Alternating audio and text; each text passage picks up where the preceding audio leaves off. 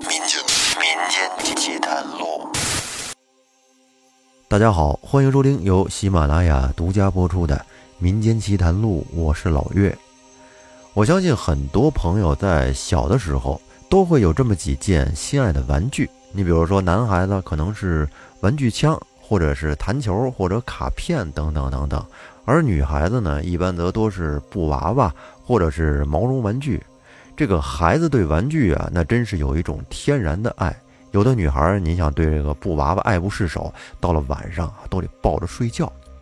那咱们今天要说的这个故事是听友投稿的，和布娃娃有关，同时呢也和亲情有关。那下面大家就跟着我一起来听一下。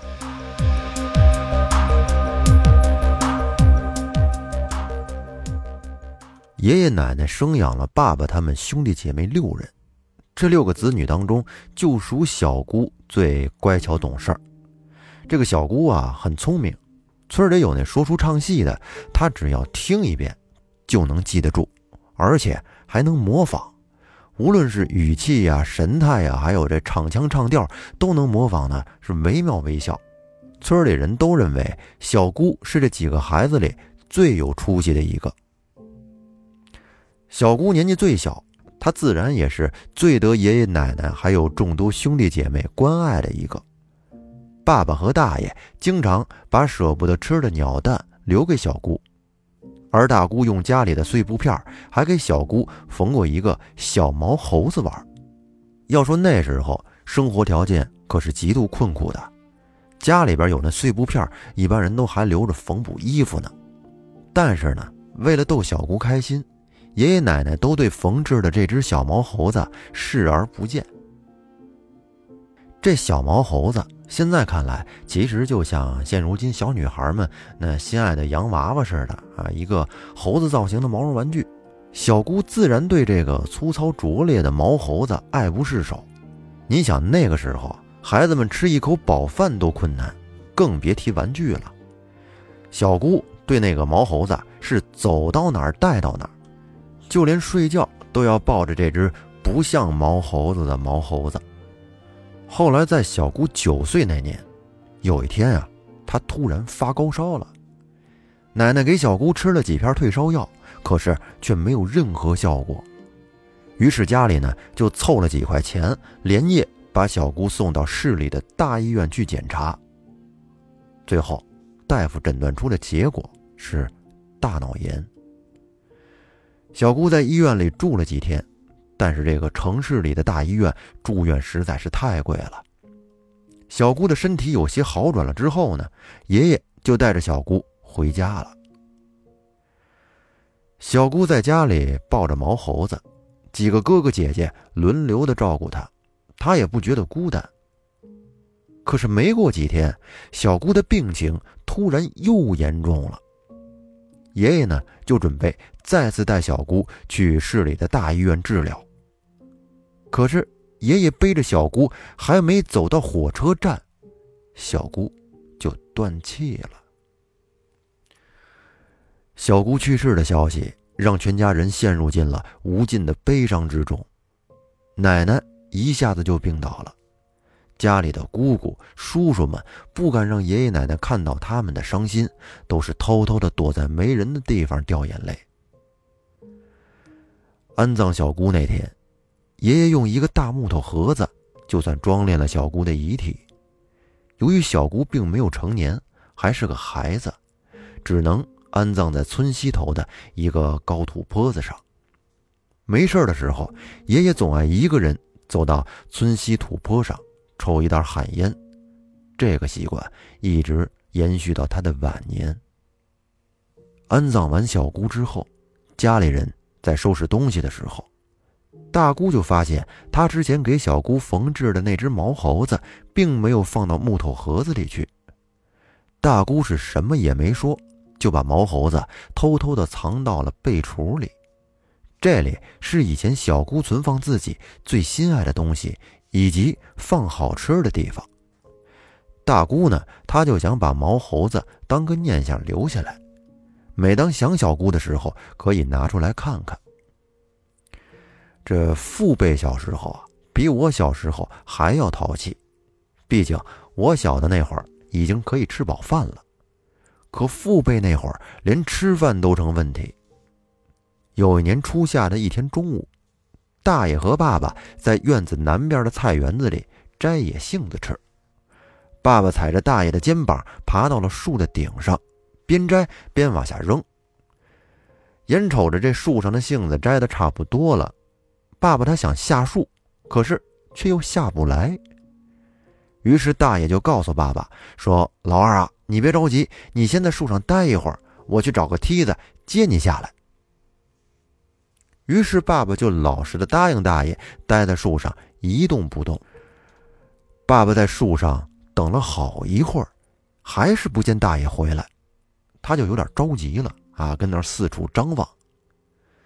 就在这时，爸爸只见奶奶家的大门口有一个小丫头，一蹦一跳的跑到了院子门口。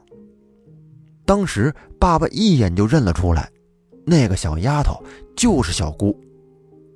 于是，爸爸在树上大喊说：“小丫，哥在这儿呢！哎，你等一会儿，大哥给我拿梯子去了，我马上下来带你玩去啊！”这时，小姑扭过头来，瞅着在树上大喊大叫的爸爸，咧着嘴笑了，也不答话，就快速的跑进了院子。爸爸他着急下树啊，结果没成想，一不小心脚底下一滑，便从树上四仰八叉的摔到了地上。这多危险呀！而这会儿，大爷也扛着梯子跑到了树下，跟爸说：“哎呦，我让你等我，你怎么不听呢？来，让我看看摔坏没有。”爸爸问大爷：“哥，小丫小丫她回来了，你刚有没有看到她跑进院里去啊？”大爷说：“你摔糊涂了吧？小丫头走了快一年了，你是不是脑瓜子摔坏了？”大爷见爸爸身体没事儿就蹲在地上往柳条筐里装野杏子。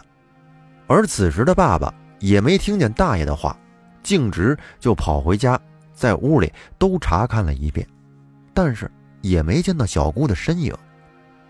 爸爸问奶奶看没看到小姑。奶奶以为爸爸是过于思念小姑，也就没当做一回事儿让爸爸一边玩去。爸爸在家里没找到小姑，家里人也没人把他说的话当回事儿。于是呢，爸爸就自己颇为不高兴的走出院门，准备帮着大爷捡树下的杏子。可就当爸爸到了树下之后，却发现大爷不见了。爸爸发现大爷正在向村西口跑去，于是呢，爸爸就赶紧去追大爷。等追上之后，爸就问说：“哥，你不捡杏子，跑这儿来干啥？”大爷告诉爸爸，他也看到小姑了，看见小姑自己抱着毛猴子，就像以前和哥哥们玩耍一样，跑到村口就没影了。于是爸爸和大爷回到家，把见到小姑的事儿跟爷爷奶奶说了，可是谁都不相信。他们认为这是两个十一二岁的孩子故意在编故事逗弟弟妹妹们呢。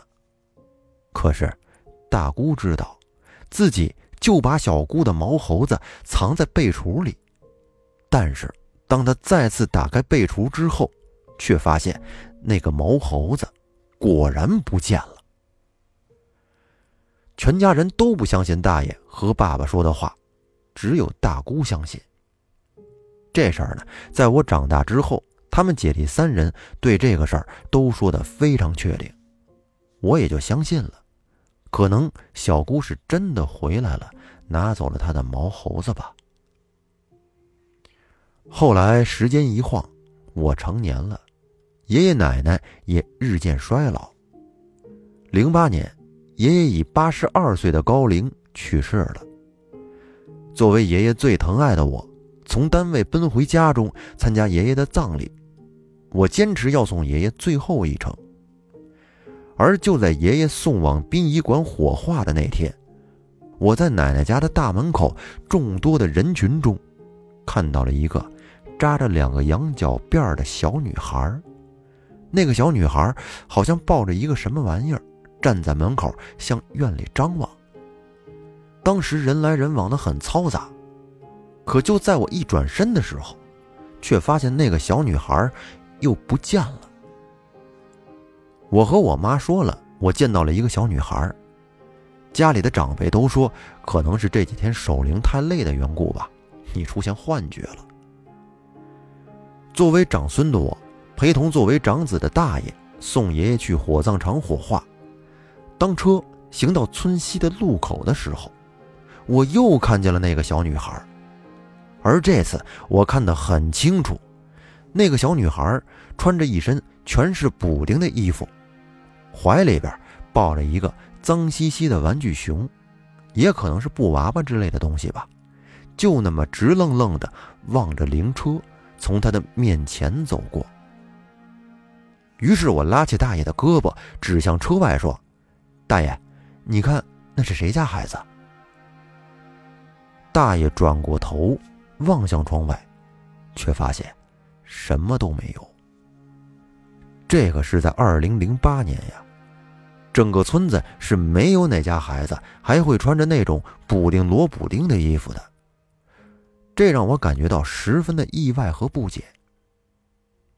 就在爷爷安葬了之后，我又和家里人说起了我看到那个小女孩的事儿，大家都说我太累了，休息休息就好了。而那天久久没有说话的大爷，点起了一支烟，对大家说。我也看到了，是小丫。那天，在灵车驶进火葬场大门的时候，大爷也看到了那个一身补丁的孩子。大爷告诉众人，他看到那个小姑抱着他心爱的毛猴子，躲在火葬场的大门旁边哭。而大爷跑到大门口之后，却什么都没看到。当时我向众长辈描述了我看到那个小女孩的长相。这时沉默了半天都没有说话的爸爸说道：“没错，你看到的那就是小姑小时候的样子。”而此时，家中长辈的眼中又涌起了晶莹的泪花。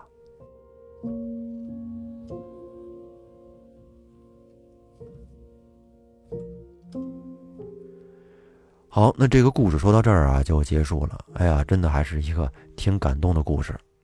这么小的一个孩子，还没有感受到世间的美好，还没有享受到以后的幸福生活，他未来的人生本来应该是很精彩的，但是却就在那一天，生命戛然而止。不得不说，真的很让人惋惜。而很多家里人都看到去世的这个小姑，这个事儿啊，不是太好解释。可能很多朋友都不相信，包括我在内，因为我也没有见到过去世的亲人。但是不管怎么样，这终究是一个让我们觉得很感动的故事。最后呢，感谢人墨雨读的供稿。那这期节目咱们就说到这儿，感谢您的收听，咱们下期再见，拜拜。